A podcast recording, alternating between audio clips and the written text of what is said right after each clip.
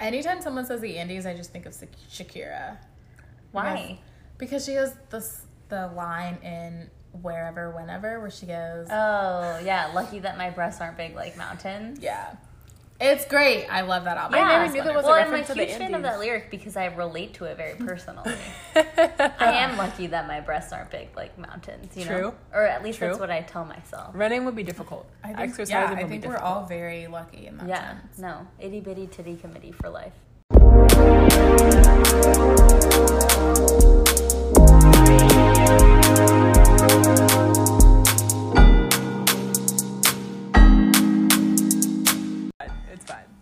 First episode, and we're gonna introduce ourselves. Um, Yes. Who wants to go first?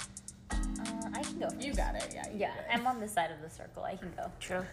Um, my name's Maria. Uh, I am a Colombian American woman uh, living in Atlanta, just like the three of us are right now. I was born in Colombia, moved to the US when I was pretty young, and grew up moving around a lot. Um, and now I've been living in Atlanta for seven years, so it started to really feel like home. This is actually the city that I've lived in the longest in my whole life. Wow. Yeah. Seven years. Seven years is the longest I've ever lived in one city. So How many cities have you lived in before this? I lived in Just four cities before. Okay, okay. Yeah. So it's not like it's the longest by a long shot because the other longest is my hometown where I was born, which was Mm-hmm. six years, and then after that a combination of like five, four, three. So yeah. I haven't lived that long either, so Just hopefully there's many more years. Hopefully, in the grand scheme of things, seven years won't feel like that long, but True. yeah. But for now, it does. For my short life, it does. What do you like to do in your free time, Maria? I guess in my free time, I would say, um, I don't know. I always feel like that's a weird question. I feel like there's so much pressure to say like interesting, cool things. But No, you do literally just tell interesting, us cool what you do. things. Wait, Um, guys, guys, the listeners, Maria literally does some of the most like consistently cool shit of any of our friend group. So she's playing humble right now, but like That's not true. it is true. That's true. Okay, do you want to describe your last week? Describe describe every describe every day of your last week. The listeners will tell us if I'm wrong. Okay. Monday, go well, Monday I hung out with you guys to record a podcast. to record our podcast. That was Tuesday, fun. Tuesday we went to the pop up zine here in Atlanta. which is basically a That collection of like artists in different formats telling stories about the city of Atlanta. Yeah. Wednesday, Wednesday I went to just dinner and drinks with my boyfriend. Thursday, Thursday, I went to Battle of the Bands Afro Punk Atlanta. And then Friday, I stayed home. Saturday, Saturday, MJQ, Nina Sky. Nina Sky, That was dope. And then Sunday And then Sunday, more Afro punk. with her boyfriend who's in a band. Yeah. He's trying to play cool. Wait, let's let's let's rewind that. Her boyfriend's in a band. Oh my god. like she's like the band girlfriend. Correct. KK. He is way too proud of the fact that other people think it's really cool he's in a band. and whenever I tell people that or like it comes up somehow, they're like, "Wait, your boyfriend's a musician?" And I'm like, "Yeah, he is." And they're like, "Wow, that's so cool." Or like they're like, "Wait, you went to Afropunk with your boyfriend? Like that's so cool." I'm like, "I guess I'm just cool by association." and like, fuck me and everything I've ever done in my life. You're also cool independently. Can There you tell go. us more about Javon? Like, oh, I shouldn't have said his name. Can you tell us more about your boyfriend? Like, he's just so cool. No, I can't. That's it. That's he. That's all the airtime he should get. Fair enough. Yeah. Fair enough. Alex. No, you can go next. Yeah, you can go next. Okay. I am Elena. I also grew up moving around. I lived in four states before age 10 or 11, and I've been in Atlanta or the surrounds ever since. Um, Can you tell us where you were born? Because I think it's really fucking cool. I was born Yeah. in Alaska, which is ironic since I am literally always cold. Like, doesn't matter what time of day, like what time of year, like I need to be bundled. Um, What city in Alaska? That feels like too personal information. Fine. Have you ever been to the Iditarod? I don't even know what that is. And What? I feel like the fucking Iditarod No. That's like the most Alaska shit in the world. I literally left before age one. You can't hold that shit against me. Okay, but it's home birth state though. I know, but Also, okay. the Iditarod is fucking icon. We did a whole. Um, I feel like I School spent we a whole so thing much in like learning about English that in English school. language arts in middle school about I've it. literally because never there was some like young adult novel about it. I've literally never heard of this. Okay, well, What was it? Like I did Call her of out. the Wild or something? Oh yeah, right. well, I don't think Call of the Wild is specifically Jack Young? that, but similar, yeah. Jack London. Jack Kind of same, same feel, same genre. the Iditarod is a race, is Across- like a dog sled race across all of Alaska. Hmm? So That's it's cool. people who have like trained packs of dogs to pull their dog sled That's cool. across the frozen landscape. Tundra. One of my friends from college booked as a vacation, like mushing, like sledding with dogs in Alaska, which is the most him thing I could She ever. He probably knows what the Iditarod is. He probably does. I hate you, Maria. Um, anyway, How dare you not know about Oh the dog sledding races of Alaska? you see what I put up with. anyway, I am black. I grew up in a all white community. Um, the place where I grew up, every family has a golf cart. And it's built around miles and miles of golf cart paths, which, like, when you're 15 God. years old, is amazing. So like, fucking fun. you don't have to like wait to get a license, right, to like drive a regular car. But it's also like bougie as fuck, right? So yeah, so bougie. and also, go ahead. No, I was just gonna say, I feel like we all we all consciously know this place exists. When you say it out loud, Yeah. it sounds extra like Yeah. wild. I think it's funny because if you say this place in conversation, like people just go, "Oh, the place with the golf cars," Yeah. and you're just kind of like, "Fuck." Yeah, correct, correct. Um, but all that to say, like, the population of like minorities is like super, super small, right? Um, and so like we'll get into why we're doing this podcast, but for me, part of it is kind of like this piece around identity and kind of connecting with like other young women of color who have lived like disparate experiences, um, and that definitely is part of mine, even though I didn't realize it until call it two, three, four, five years ago. That's real. Mm-hmm. That's real as fuck. Um, hey, what's up? How's it going? Um, I'm Alex. I was born in Jamaica. I also moved to the States when I was fairly young. Um, I moved to South Florida. Like, let's be clear and declare that a separate thing than the state of Florida because it's very different. Um, like after Daytona Beach, it gets really eclectic, really beautiful, really diverse. I think there's like six people in my elementary school that were like actually white. Um, That's cool. so I had like a really awesome, diverse young childhood. And then around sixth grade, actually five days before sixth grade, my parents moved us to Atlanta. Brutal.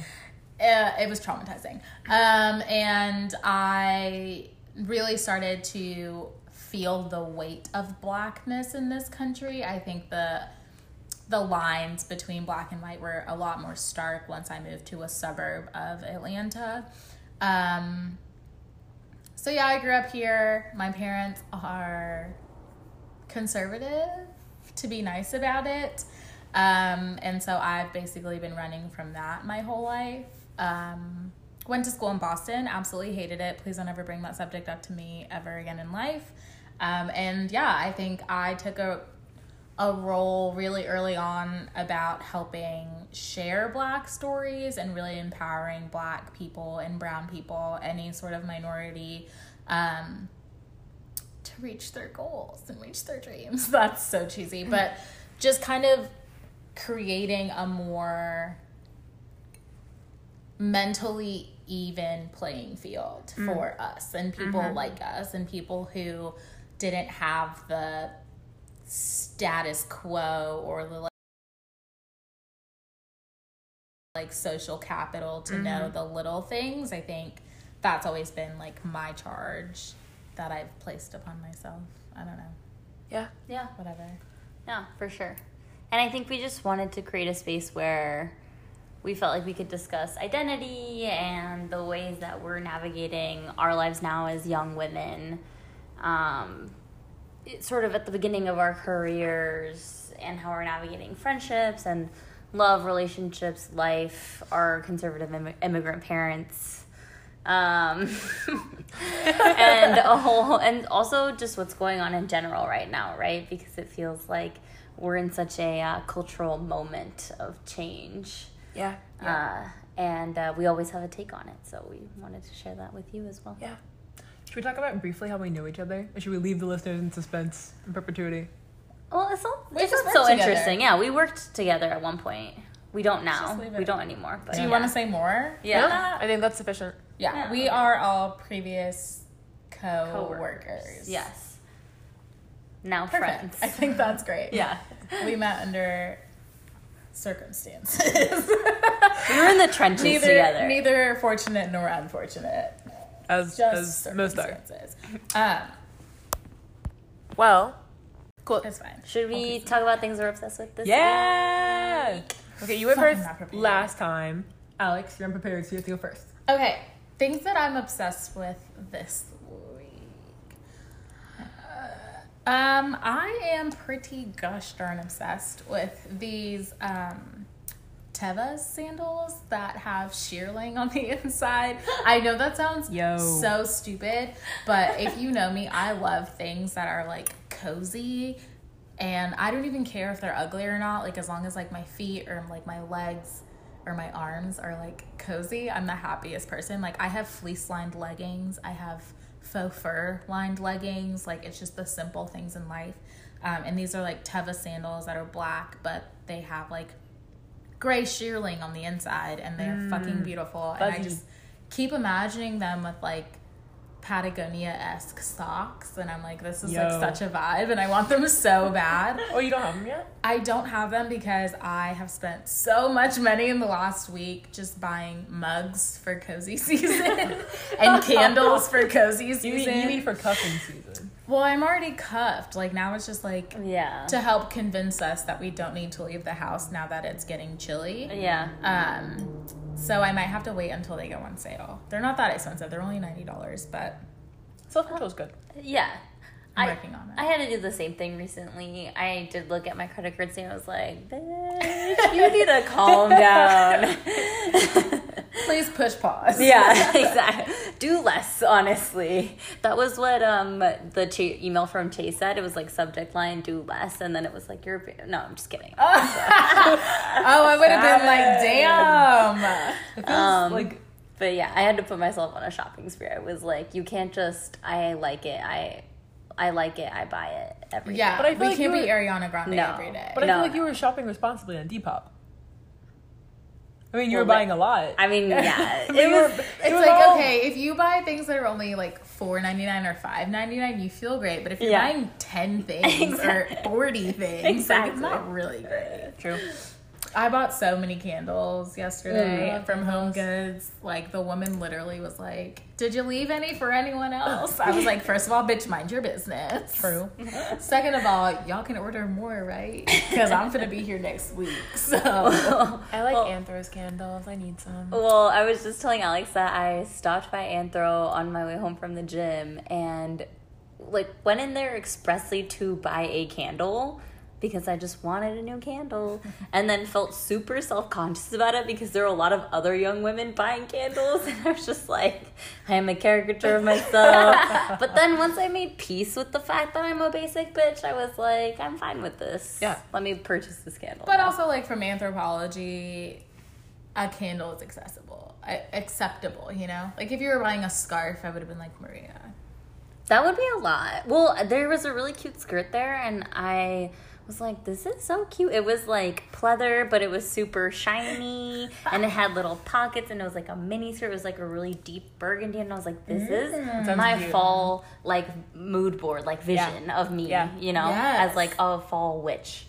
And uh, then I checked the price tag, and it was fucking a hundred dollars, and I was like, "You have to be lying!" Like I feel like that's a good price for Anthro though. Like, let's be real. Like, I walked in and looked at cardigans.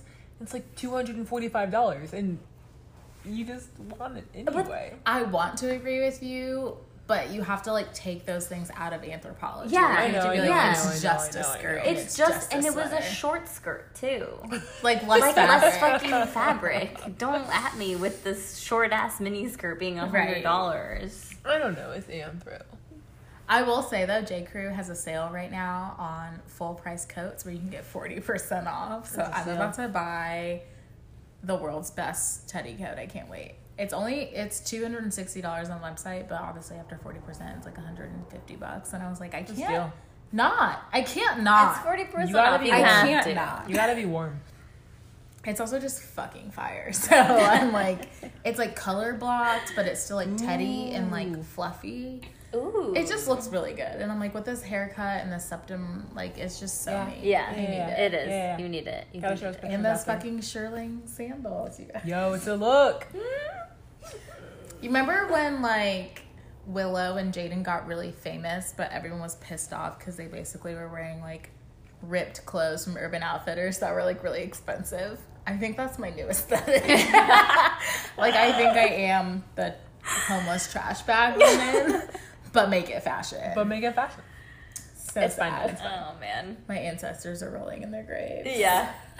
That is such like a thing that our grandparents have a, a big vendetta against. It's like, oh, did you pay extra for the hole in your For jeans? the hole. Yeah. Like, Shut uh, it's like you don't quite look as put together. I think thankfully that is passing in my family to some extent. That's but, good. Yeah, but de- my grandma's definitely not happy about my ripped jeans. That's funny. Guys, I'm so nervous to see my grandparents with all my piercings and tattoos this Christmas. Yes. Mostly because all of my tattoos are, well, not all of them, but a lot of them are like skulls and, you know, remnant of death. And I just can all, I can hear them just being like, you're not, you're no longer walking with God. Like, your path has strayed from Jesus. And Oh it's just going to be really fun to be like, yes, I love Satan. I don't, but it'll be fun to just be like, That sounds stressful. I'm trying really hard not to stress about it True, because true, I true, also am Yeah. imagining my boyfriend who has gauges and like Is he coming? several tattoos. Yeah, He's going with you to yeah, Jamaica? yeah. It's gonna Holy be shit. a nightmare, but one that I'm really excited for. I don't know. I'm the baby of my whole entire family, including like my extended family. Um, and so I just kind of feel like I can do whatever I want. Mm. True. Like, who finna check me? Plus, you just gotta live your life. And when I was younger, they gave me so well, not everyone, but like particularly my mom's mom gave me a lot of shit about but like not being ladylike enough and not being feminine. And I've always I've never been that fucking person. Like and so now I just feel like I have enough self confidence, but also just like theoretical proof to be like, fuck you. That's mean. You shouldn't say that to your grandma, but I mean, But in theory, yeah yeah. like in a very It's a respectful way of just being you. like don't worry about me worry about your three um, illegitimate children Yeah. No, that. that was low-key savage. It was high key savage. It i'm was very ready I, you don't understand like every morning when i'm getting dressed Alex i is like coming for play her this. grandma, and we're only 15 minutes in. sorry you're right i should tell you that. Ah, no, don't turn it back. I love it. No, we're ready for this. This is what. This is why this podcast. Yeah, this exists. is I what think being the- here is like. So i think the recap episode of this trip is gonna be Yeah. I Tough can't enough. wait. I was about to be like, please report Yo. back. Send us voice memos. Honestly, Oh. that With my WhatsApp little- voice message with my an emoji that literally looks just like me now Yes, yeah. I love it. It's gonna be so good All right, So- Elena, what are you obsessed with this week? It's funny. I'm also obsessed with a pair of shoes that I have not yet bought. yes I am probably getting hmm. ready to go on a backpacking trip, and I'm not trying to pack a lot of shit. And I found this pair of sandals that are super, super cute and apparently super, super comfortable. They have like a 4.8 star rating on Zappos with like 140 or like 200 odd reviews, which is insane. yeah that's unheard of It's Yeah. like literally wild, and they're super cute. Anyway, they're called the Echo Flow T sandal. I'm about to buy them and be like walking on clouds while I trek through parts of Southeast Asia. Nice. you're going to southeast asia Yeah, so I think that listeners, I'm about to lose my job probably shortly. No, definitely. Definitely. Very soon. TBD, but definitely. Um, and I think I'm gonna go on a backpacking trip until I start my new job. Nice. Yeah, that's I've always wanted to do that, but I just feel like I'm not an outdoors bitch. Oh, I'm not. I'm gonna be in cities. I mean, I'm gonna do some hiking, but I'm not gonna be like camping. Oh. This is like yeah. travel backpacking, No camping involved. not like trekking. Word. I didn't know there was a distinction. When I hear backpacking, I literally think of like all your essentials in a book bag and you walk everywhere. I'm not trying No, to pack no, in and pack out. Yeah, yeah, like- yeah. No, no. Although I am doing that, I think this coming year with my mom. We're taking a mother daughter trip to Chile, and I Oh, think we're gonna hike like Patagonia Yeah, you're hiking saying. trails. Yeah, and that is like carrying all your shit with you, like pitching a tent every night. How long is the own trail food. gonna be? It's about five days to do the full thing. Good God. That's gonna be amazing. Yeah, I'm really excited. That's, that'll be so good. yeah, yeah, yeah. Patagonia is also fucking beautiful. Yeah, I know, I know. Everyone that I know who has been has loved it, and it's literally like number one on my bucket list. You gotta go. So I'm super excited to do it. I'm also excited because I feel like I've done a lot of backpacking, staying in hostels and meeting other young people and stuff. Yeah. And I was like, Mom, would you be fine with staying in hostels? I mean, we can get private rooms, like double bed, but I think it's more fun if you do it that way than if you sit in hotels. And she's like, Yeah. Yeah, I'm totally down. Your mother is amazing. Yeah. She's So cool. so I think it's going to be a lot of fun. I'm really awesome. excited. Yeah. Sparkly, right? Yeah. So I'm I'm the lame one in the club. That's cool. You're not. No, you're not No. lame. I'm pretty fucking lame. Shut up. up. You just got your septum pierced, and you know how jealous I am of that. No, Okay, fine. I'll take it. I'll take it. It's gorgeous. It looks so good. Thank you. Yeah, you're gonna have the most exciting Christmas recap, I think, of all of us. Oh my god. Mine's gonna be like I got drunk every day in With Colombia. Yeah, with my mom. That sounds fun. Listen, if my mom was fun, I would love to get drunk with her. But she has like one glass of wine. She's like, "Ooh, it's gone to my head. I need to go to bed." And I mean, that's like, how my mom is. I'm just like, no, no, no. You're supposed to ride it out. You gotta be like, yeah, I feel it, and like mom, lean taste in- that one glass like of lean wine. into it, ma. You gotta lean into it. Like your inhibitions go. That's funny. That's awesome. I bet I can guess what you're obsessed with. What is it? Your new bed. Oh no, I wasn't gonna say that, but that is a really good one. I got did. bed? I just got a new mattress. So I was sleeping in this old mattress that I inherited from my younger brother, which I know isn't usually how it works. But he moved away, and my parents were like, "Do you want his mattress instead of buying a new one?" When I had just graduated college and was a little bit broke, so I was like, perfect opportunity to accept this free mattress. And I guess my brother slept on the same side of the bed every night for several years. and then I continued sleeping on the same side of the bed every night for several more years. And eventually, there was a me sized hole in my old mattress that was no longer that comfortable to sleep in. And do you guys remember?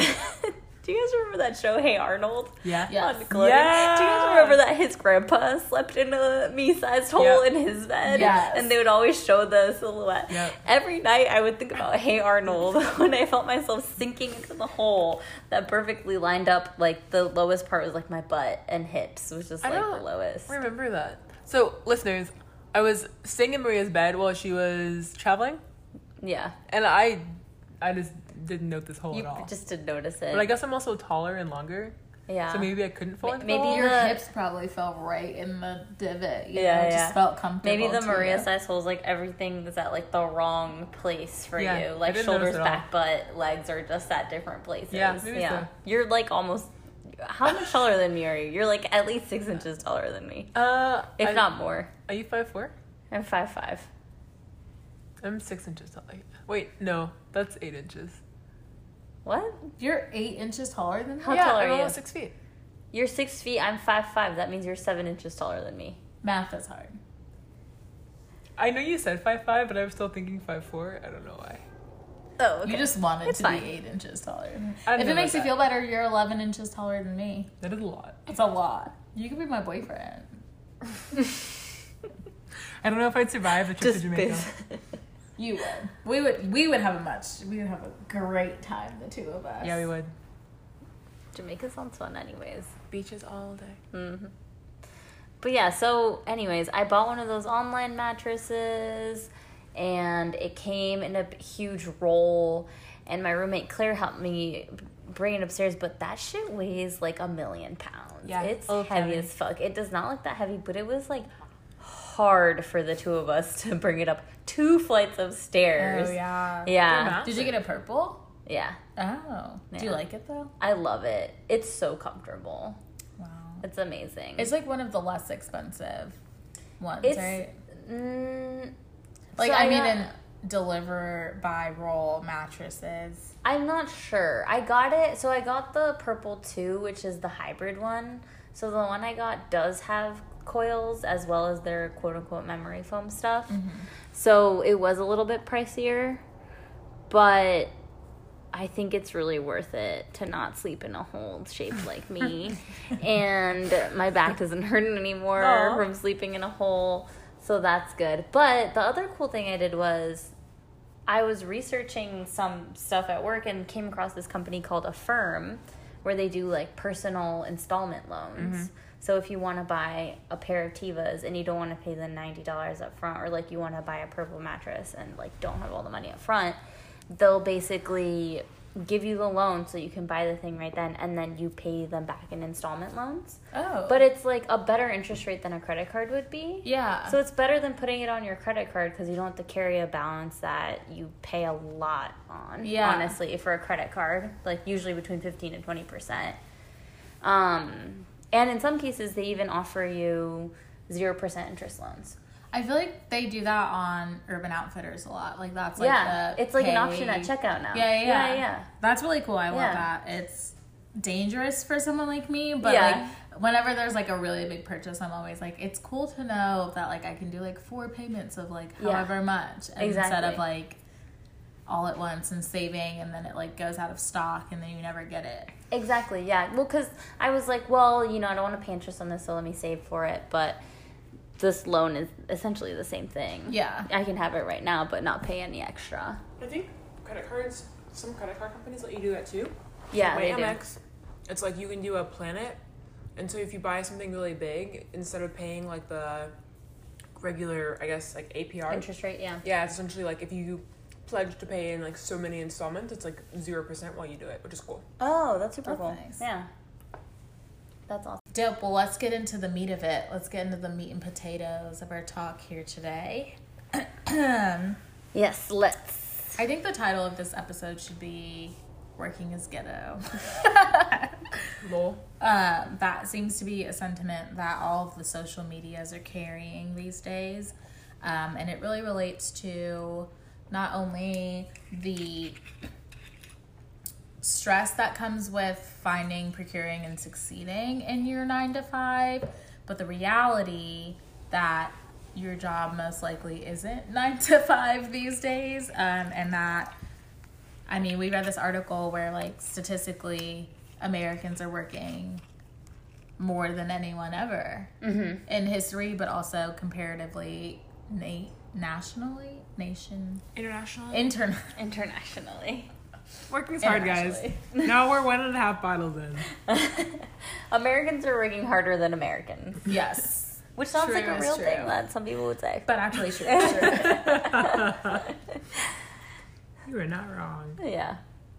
Um, I mean, I for one agree. I think that the forty-hour work week is a capitalistic myth, and that people are driven to careers based on money or some sort of monetary or social gain, and less from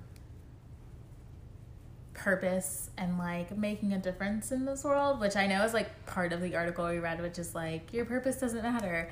But it brought up a really good point that was like, you know, way back when, back in the day, um, when everyone had to work at the steel mill or farm, like no one thought to themselves, this is what I was born to do because everyone was just doing the same shit.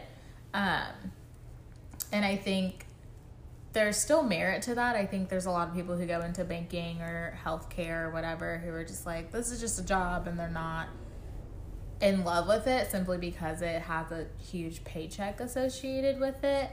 But I've always been curious what this world would be like if people were driven more so by like what they can do. You know, like even if you just simply are a locksmith or I don't know, you bake cookies, like how does that contribute to the world as opposed to you selling your soul and like being a banker and that you hate, not that being a banker is a bad thing, but like you doing something that you don't like because you want to make or you feel like you need to make a certain amount of money to live this life that's been prescribed to you by the myth of an American dream.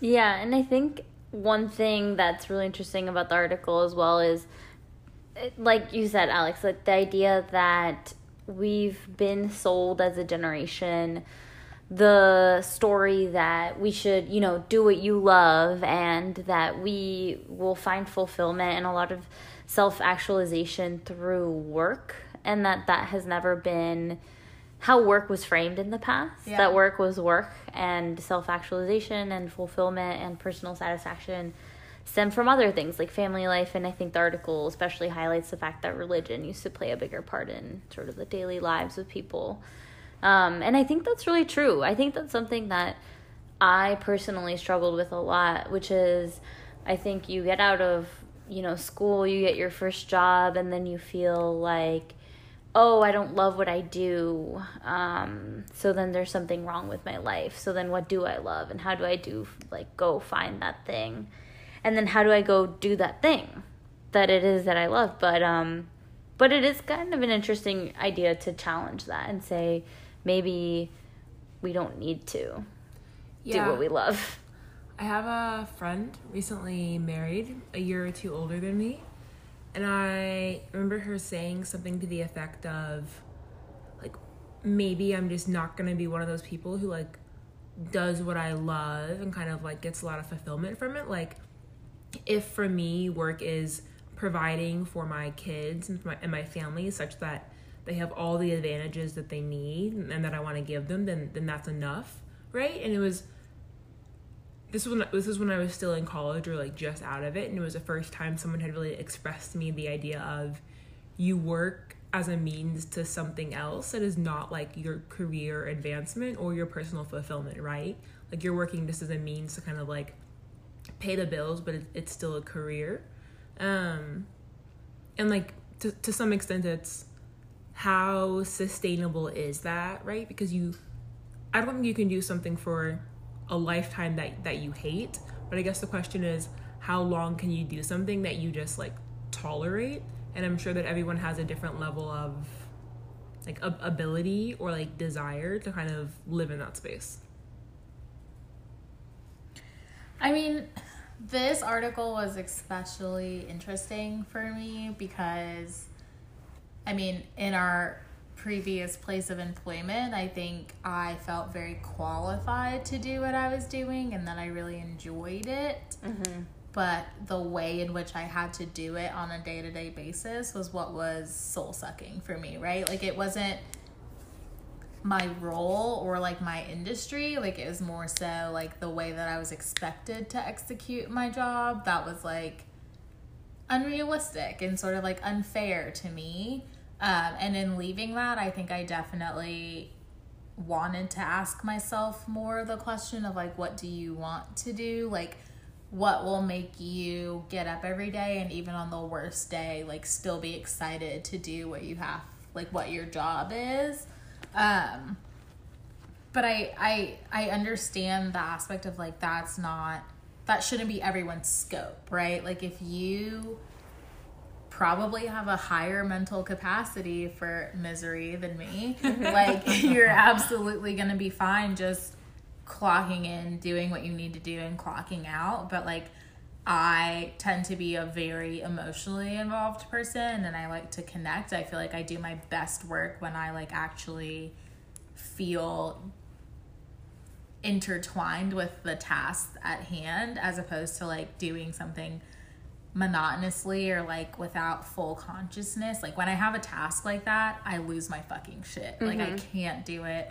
It takes all of me to like actually disengage from it and it's not a feeling that I enjoy. So I think there's also room to discuss like people as workers and like that there's diversity in that as well as the mm-hmm. roles that we're doing, like the industries that we're doing those roles in. Yeah, for sure. Well, the article cites this stat that's like 87% of Americans feel disengaged at work, which seems like a very high number. That's so high. But also seems very believable because I don't think that you can really make an argument that says that like a desk job or even like or or any t- kind of job is particularly engaging for a majority of the time Yeah. you know um so I think I think that's interesting, and to to say like every day, you know, you should wake up and feel excited about what you do. I mean, hopefully you don't feel terrible about what you do day to day, mm-hmm. but that's also a lot of pressure to put on your job and your career. And it's also something that sometimes I think about is a very privileged position to say not only am I going to have a an, an employment and, and a full career, but also I should love what I do and it should fulfill me and it should give me all this other form of satisfaction when a lot of people, especially today in the US, are working to survive Yeah. um, and to support their families. And, and they're not stopping to think like oh you know do i like this job? They're just thinking like i just need this job. Yeah. and there's sort of no other question about it. So I, I do think like sometimes for me it was a little bit acknowledging my privilege of like oh you know i can complain a lot about having this job but it's also nice to be gainfully employed Yeah, hundred percent, For sure. yeah hundred percent. Yeah. Something that I have been struggling with lately is realizing because of how much I work and because of how we all formally worked at this job, right? Like, I feel like in a lot of ways it's my identity. Um, and it, it's funny, like, if you talk to people who work with us or like work at this company, eh, can we edit that part out? Cause Sure. yeah essentially, if there's a group of us who all work together and we're talking with someone else, right? Like, one of the first things they'll say is they notice how much we talk about work.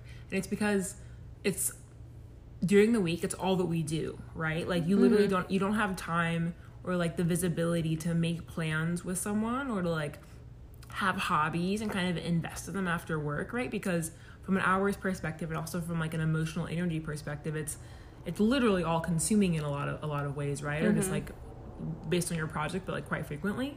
And so it's even when we were today talking about like should we introduce ourselves? What does that look like? Part of me was like, well, we should talk about what we do, but that's also because that's a lot of what I personally spend my time on, right? And I think I spend more time on work potentially than like you you guys do right now. Um, Absolutely. and so it's like more of my identity than I would like it to be at the detriment of other things. And so I think another really important question is like, how much identity are we looking for in, in our work versus other things? And how does that just kind of like perpetuate and become even more of a cycle when you spend more time working? And also on top of that like how much of that is is the cycle right? Like how much of it is society telling you that you are what you do and you mm-hmm. feeling like you need to live into that as opposed to like actually truly believing that? Like mm-hmm.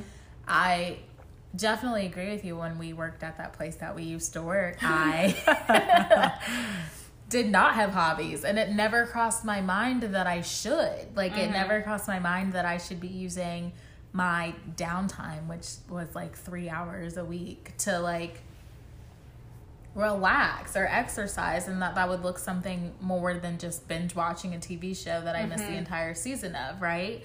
And then moving into the field that I am now where it's like an agency and it's a very small team like one of the first questions that they asked me when I was interviewing was like, "What do you do for fun?" And I literally was like, "I haven't had fun in the longest time." like, sorry. And I think that's like, I guess like that's the dilemma for me with this article is like, I knew something wasn't right where I was, and that's why I left. And I really mm-hmm. used like what would make me happy and what I wanted to do to find what was next.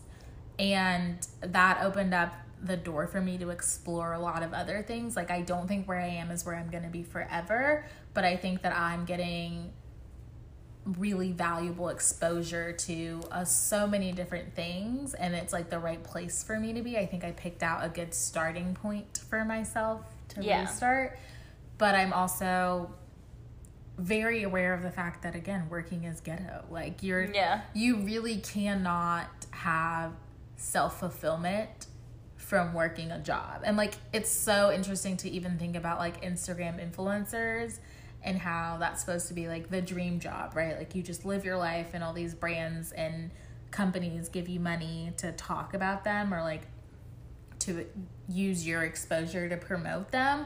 But there's a few influencers who are real with you and let you know like this shit is still work. Like you still have to like post shit when you don't feel like posting shit or like go places that you don't fucking feel like being at. But it's again, like if you don't show up, like your bills aren't paid and you can't maintain this lifestyle, which is again part of the cycle. Like Yeah, you feel like you need to do this, so you do it, but what part of you is actually wanting these things? Yeah, no, I think it's so easy to say. Well, at first, I think it's interesting you say this idea of do what you love and find fulfillment through work. At least pushed you to think about the right things in your next career move. Yeah. So it was it was helpful in that sense. It mm-hmm. was I think it was so. a good kick in the bar, at least like a good thing to have in mind as you were thinking about where where do I want to go next. Well, I think like what most people actually fuck up in part of the like job process is that they hate something about their job that they haven't identified and then they mm. move on to a new job thinking it'll be different but they've never acknowledged the problem right Like, dissected it so they can make sure it's not in their next job. Exactly. And like once you really identify the thing that you don't enjoy about your job, you you realize if it's changeable and how to change it and if it's not how to identify it in any of the next roles that you can be coming up with. Like mm-hmm. I think something that is really starting to like pull, I don't know, trigger people in the workforce these days is when someone says like self motivated. I mm-hmm. think that's actually just starting to translate to a lot of job seekers as like you don't get guidance. And I I've really been pushing like my company but other companies to stop using that phrase because it mm-hmm. doesn't instill confidence in the person that you're hiring that like you're on their side and you're supporting them. Like it's different to say like we want you to take initiative. We want you to have foresight and be excited about this and look for mm-hmm. the next project, but that's not really that's different from self-motivation. Like self-motivation is like you have to take a break every day, look yourself in the mirror and say, "You can do this, kid," you know? Like Yeah. Yeah. those are two very different things and Yeah. the amount of times that I've fell for that like self motivated worker thing is obnoxious. Like that was a whole different tangent, but no, I think it's I think Yeah. it's really important to identify like what don't I like about working? Is it something I can change? If not, like are there fields that or positions that don't include this? And if not, like you just have to suck it up as part of the capitalistic country that we live in, which is a mm-hmm. lot of the truths of the situation or you find something and you find something that you probably never considered before because you were looking for all the wrong words or reasons or roles and responsibilities. Yeah. One thing I sometimes think about is um, the extent to which sometimes people just fall into careers mm-hmm. Yeah. or fall into positions. I don't know if you guys have had this experience where 100%, yes. you like go to talk with somebody who's like some big shot who's like, "Oh, I was so like successful in this career." And they end up saying something during it that's like, "Yeah, I just happened to be in an industry that was go- growing really fast or I just knew the right people or I just thought it was oh, interesting yeah. or like my dad got me this like as my first job out of college and then I stayed thought it there for so 40 years and then I I became. CEO. Yeah. Yeah. and it's like, yeah, that's so funny. Like not everything is super planned and thought out and, you know, Yeah. this big orchestrated life plan of a career and maybe 20, 30 years ago, the people who we really admire now for being leaders in their fields were also kind of figuring it out, fell into a lot of things For sure. Yeah. said the right things, you know, did the right things, met the right people, but yeah, worked Yeah. hard. But combination of sort of like luck and hard work and maybe Yeah. a few other things, and it's like you end up in this place 30 years later. Um, so I think that's kind of funny to think about too. It's not Yes. like everybody who we view as successful today made this like perfect step by step, like 20 step plan, plan, and was like in 40 years I will be, you know, this position. But don't you feel like that's part of the problem? Like, because these people rose to success in all of these non, like, unconventional ways, that people are now like, well, this is the regiment. Like, this is how you get to be a billionaire. Is like, Yeah. you drop out of college. Like, you see these articles all the time. It's like, 10 CEOs you didn't know don't have a college degree. And it's like, but that's not the point. Like, No. they're not these people because they didn't graduate college. Yeah. Like, they had a lot of things work in their favor also. Like, Yeah. yeah. and it's just also even the number of people who were in college when they dropped out compared to the number of people in college now is already like significantly different and creates like a whole different narrative. Like Yeah. it's just like I think you're right. People really need to take the pressure off of themselves and like having these course hardcore plans of like this is how mm-hmm. I get to where I am, but I definitely agree that like the explorative nature of work is dead. I yeah. don't think that's true at all. Well, it's it's not that it's not that there's any explorative nature of work. I think it's just some people explore more than others. Some people really fall into something and stick with it because. But the thing is, I'm saying is maybe to some people who we really admire today, like it was just a job, Exactly. and then Yeah. 30 years down the line, they ended up like being in a really cool position because they had put in all this time and work. Yeah. You know, I think also this article was saying millennials are the most educated generation ever. We're also the one with the highest student debt ever. A lot of our generation graduated during or around the time of the Great Recession in 2008, 2009.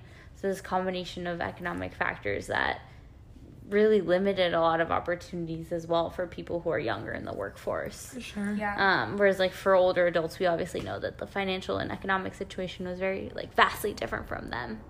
So something I talk about with my parents a lot actually, which is funny, is that there's no it doesn't feel like there's a template for how to be successful anymore. Right. Before it used to be like go to college, you know, pick like a good place to work and then stay there for 30 years, put in your time and you'll like make something of your mm-hmm. life, you know? And now it just doesn't feel like that's true anymore. I still feel though, like there, are, I feel like there are things that make sense that have high re- have a high likelihood of return, right? Like maybe you do and don't go to school, right?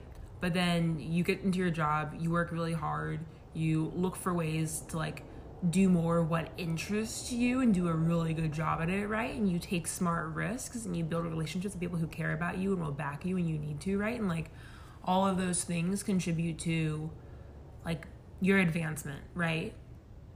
No, but that that's but I I disagree with that. I mean, I think that that is a path that can be followed, but I also think that's a very privileged path. I think that's a path that not just like anyone can decide to do.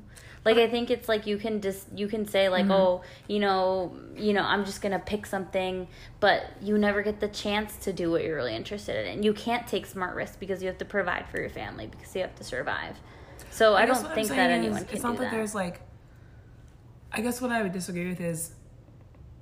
There are templates for success. I don't think there's just one template for success, right? Like I think there, I think there are things that are likely to pay off.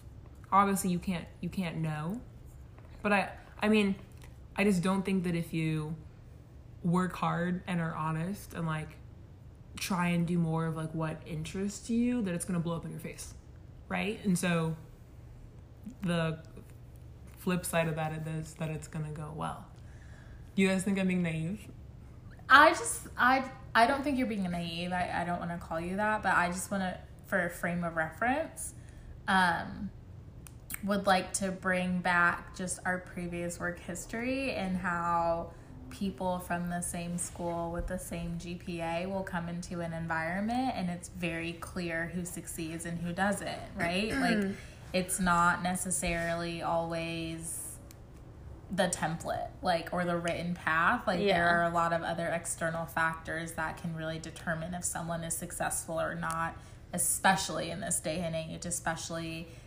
within certain corporate cultures or certain i don't know industries. Like it's just certain people have a harder time than others and i think it doesn't sometimes it doesn't matter how hard you work or how honest you are or how interested you are in doing something like it's some things are just beyond one's control.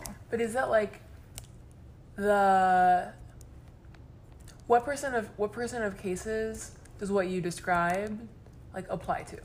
I guess like do you think it's like the 50th percentile? Do you think it's like Well, I think that maybe Alex is making the point that like who you are externally and how you are perceived in certain spaces in the American workforce might like dramatically affect your outcome. for sure i don't disagree So like I could be really invested in I don't know being like a movie director, but if all movie directors are and like that's what I love and that's also what I'm like smart at and good at and I'm going to like take risks and like really show interest and stuff. But if all movie directors are like old white guys, then maybe I just like never catch a break, you know? And I think that's like something that just like does happen, which is I think kind of like the point that we're making. It's it's like there is an American belief in like, oh, just you know, if you buckle down and work hard enough, like you'll make Pull it. Pull yourself up by your bootstraps. Pull yourself up. But I mean, I think the three of us have had, we've wit- been witness to, and also been in situations where it just feels like a door was closed in either our face or someone else's face, like just because of who they are, Yeah. not because of anything that they did. And so, like, you can't say, yeah, just you know, work hard enough, show interest, and like, there's a template for success out there because there isn't. But not even because of something they did, but sometimes, a lot of times, it's something that they didn't do, right? It's something that they mm-hmm. didn't know to do. It's something that wasn't part Yeah. of the template to succeed. It's like, oh, well, Susan asked about this. She asked about my college football team. And so I really liked that. She seemed personable. And it's like, that's not real shit. Like, that Yeah. does not matter. But it somehow ends up mattering. And it's just. I mean, I think also like this sample is probably very, very, very niche in the broad scheme of things, but I think it still matters. Like, if for the narrative of like, sometimes it doesn't matter how hard you work. Or how much you love what you do. Yeah, it's just Like you can love it the most out of anyone, but like a door can still be slammed in your face. I guess, which is a little it's a little pessimistic, but I, but it, like going back to the point of like this whole idea of you should you know do what you love. Maybe also sometimes what you love is not what you're that good at. yeah. Like I love a lot of things that I don't think I'm like expert level at. I love painting, but bitch, I suck. Yeah, exactly. like I love like like writing poetry and like painting or drawing or cooking, but like do I think I should be a professional chef? Like no, definitely not. Like I don't think I'd be particularly good at that. I think Listen, honey, Antoni from Queer Eye is technically a professional chef. We can all be professional chefs. I could do what he does. I could do what he does. I could definitely do what he does. better than what he does. It makes me so mad. It really upsets me. I don't mean to bash him on our show, but I love him. He's so good. I hate him. Really? I hate him with every ounce of my being. Why do you hate him? He's, He's so funny. awful. But like, why? I just don't think that if you show someone how to make a caprese salad to entertain their friends, that you're like good at cooking. Like agree. it's just so annoying. I mean, Also, I like, he's if like, you served me caprese salad while I was at your house for three hours, I'd be pissed at you. Like, I'd be like, "You're awful." That's the only thing you had to eat. Be really oh true. And he's Well, taking first people. of all, I think you have a different standard than most people when it comes to food and that's my main problem in this life. But That's one aspect of it. The second aspect is maybe that person didn't know how to cook anything else. which is fine. But like, you can easily teach someone how to dump a can of organic tomato sauce on some al dente pasta and throw in some frozen shrimp, and it's better than making a caprese salad. I will never forgive him for that. Episode. That's fair. The no, the episode I thought was egregious was the avocado grapefruit salad. I remember that. I was just thinking that. Don't with the that olive oil. me. Yeah. The- Don't bring that. That was like, uh, That was season one, I think. Yeah, that was it like early. But can I tell you that when I found out that he had a cookbook that came out, I lost my shit. I lost my entire shit. My mom called me. She was like, "There's this guy on NPR. I'm sure you know about him. He's gay." I was like, "Okay, Okay. But she was like, "He has this cookbook," and I was like, "But you better not be talking about Antoni because that is my arch nemesis." And she was like, "Why?" And I was like, "Mom, if I came over to your house and I was like." This is a great way for you to spend time with your daughter is to make banana pancakes. What would you say? And she'd be like, sounds stupid. And I was like, exactly. I was like, that's the dumbest thing I've ever heard. And also, I don't like banana pancakes. Like, did you ask this child what she wants to eat? I was just annoyed. I hate him so much. he gets on my nerves. I mean, I think there's something to be said for teaching people who like literally know zero about cooking. Like, But that's to the make thing. one People, no adult human knows zero about cooking. No, all of, I think that's all not, of the all the people on the show cook shit. They just don't cook No. good shit. No, that's not true. Some of them Yeah. literally eat takeout like every day. The woman who No, reports do. to me had to teach her roommate how to use a dishwasher. I had to teach my old roommate how to use a dishwasher, and she still never used that shit. So all that to say, some of the things we think are obvious, I like, know are not. you're right. Mhm, Well, actually, I for think that'd be a really good topic for an episode. Is like What do you think is on? roommate nightmares. Oh. Oh, because I only have one, and it was literally the worst thing What that's happened ever to happened to me. I literally don't give a fuck. you don't know where she is now. she is blocked and deleted. I don't care. She could be dead on the side of the road for all I know. I'm not wishing that. I'm just saying, like, I wouldn't know. It might happen and you wouldn't know. slash I'm care. surprised that she just never got like E. coli or food poisoning or anything. Like, Really? I would come home from work trips after being gone for like four to six days, and the kitchen would be takeout box here, old like butter left out, cheese left out, a pot full of food just chilling on the stove. All of the dishes are used. Every pot, bowl, spoon, fork, knife, chilling in the sink. Nightmare. The trash is overflowing. The time that I really lost my shit was when there was like cockroaches and like not even not even like live cockroaches, but like cockroaches that were comfortable enough to just shed their fucking skin in the middle of the living room. Ew. I yeah, oh my god. I lost my shit. But that's for a different episode because that's a really good one. I have pictures still Uh, Yeah, on that my is. phone. Oh my god. I remember telling our old IT people Uh-huh. who Yeah, that yeah, I was yeah. like, oh, so when I left home on Monday, there was rice on the on the bar, and I came home on Thursday, and there's still rice on the bar. And they were like, you're lying. And so I took a picture Thursday night and came back on Friday, and I was like, I just want to let you know, a Friday morning, the rice is still on the bar. And it's not like two or three grains. It was like when you like when your fork like runs away from you and like a bunch just like jumps out the plate. Yeah, it was like yeah. that much, and Oh it was just my chill. Who can live like that? Fucking animals. That's who. Yeah, I always wonder if it's like, how did you grow up? Gross. But back to our topic. She also Yeah. has immigrant parents, which like really shocked me. because I Wow, was like, that is how shocking. did you get this far without being murdered? Yeah. My mother would have crucified me Yeah, if I did too. any of those things, like isolated. wow, that's a lot. How did we get on this topic? I don't know. Good roommate stories though. Mm. I have a good one too. We, we'll definitely talk about this at a later day. I have a very juicy ex roommate story. Tune in next week. Yeah, exactly.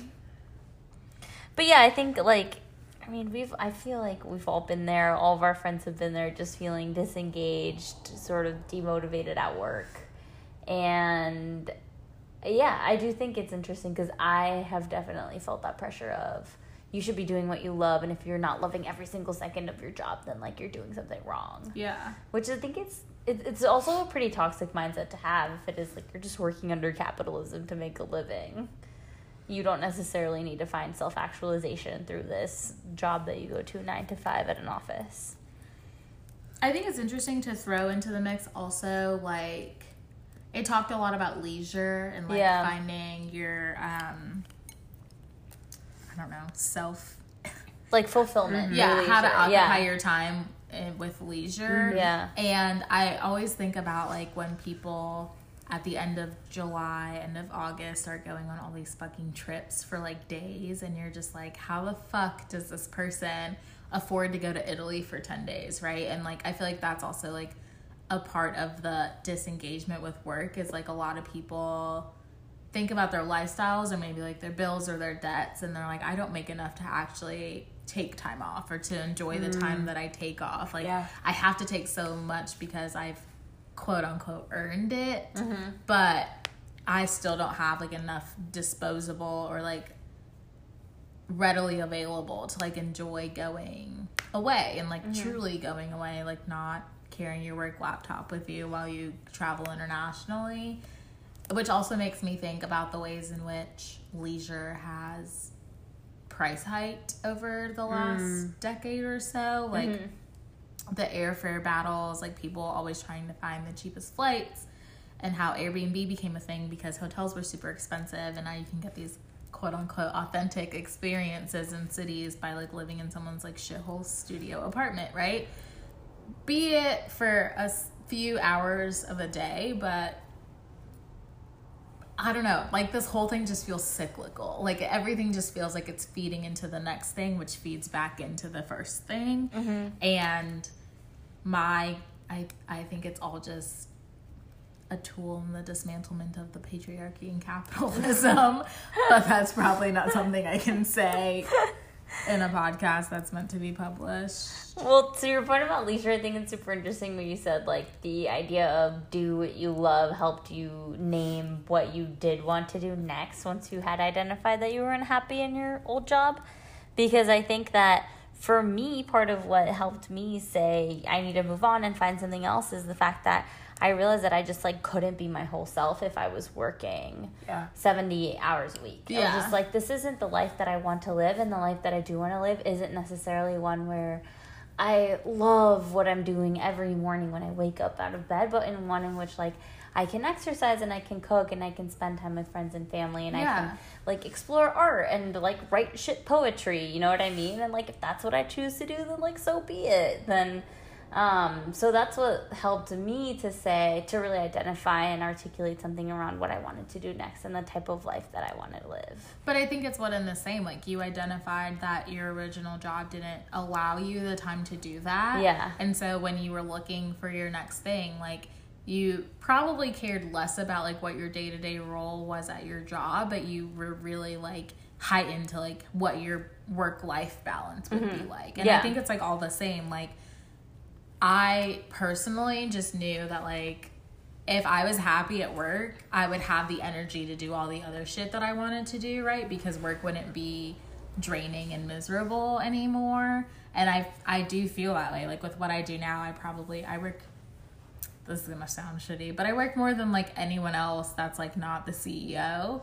Um, but I still have fun and I like record a podcast and I hang Yeah. out with my friends and I like I feel energized with what I do for my nine to five and I don't feel drained and like I've used every part of me because I also couldn't show up as my whole self. Yeah. Um, and so it it works out. But I, that's what I'm saying. Like I think it's the temperament of each worker and not just like how do you fit into this like peg hole that is working, right? Yeah, yeah, for sure. I think that is true. It's like there's no one right way to be a worker. Yeah. Because uh, it's probably all broken under our system, anyways. And so many people, the vast majority of the workforce is working to like to survive, basically, like is working to just provide for themselves and or for their family. Yeah. Um, and a small sliver of, of workforce is probably thinking like, do I love what I do every day? You know, like do I wake up excited to do it? And That's like the white men that the article was talking about Yeah. who make the most money but decide to work more. the most, yeah. which is like so sad. Well, I read another article which is kind of tangentially related to this, which is like, why are the rich assholes or something like that? It was like the title of the article It was really good, but it was basic, basically giving the example of multiple men in Sil- Silicon Valley who have like a three to ten million dollar nest egg off of which they could live off the interest of it for like yeah for over six figures a year. But they still are working like 65 to 75 hour weeks like killing themselves working because they feel like compared to the people around them they aren't quite so rich they aren't quite so successful there's always the next thing to go reach. God, that one percent bubble must be a bitch. Oh my God. so fucking hard. Shit, write me in the will, ho. I'm ready. Yeah. I'm ready to inherit like millions of dollars. I think it's like really on brand. yeah exactly but yeah I think this is a really good time to plug our Twitter um, for the fans at home or wherever you're listening to this. If you have any thoughts, questions, comments, concerns about tonight's topics, this evening's, today's, whatever, episode one's topics, um, feel free to mention us on the Twitter. Um, tweet at us. Sorry, I'm, I'm using my baby boomer language. Um, we do have a Twitter. Um, it is at talking underscore pretty This is why we're a team. yeah yes, exactly at talking underscore pretty. Um, hit us up. Let us know how you're liking the podcast so far. What you want to hear. I Yeah. mean, it's a 99% chance that we won't listen, but you can sound off anyway. Boo. yeah thoughts questions anecdotes Oh, please share your stories. I think that'd be really awesome. yeah I would love to have a section of the show where we just like share people's stories interesting input from our audience, sure. whoever you are. Hi, mom. whoever decides to listen to this. Um, but yeah, yeah thanks for joining us Thanks for listening. Have a good night. bye. If you enjoyed this episode of Talking Pretty, don't forget to subscribe, leave us a five star review, or tell your friends about us. Follow us on Twitter and tell us what you've been obsessed with lately at talking underscore pretty or email us at talkingprettyatl at gmail.com. Our song was written and produced by Jovan Licaro. Follow him on Instagram to hear more of his music at Jovan underscore L underscore Feo. That's spelled at J O V A N underscore E L underscore F E O.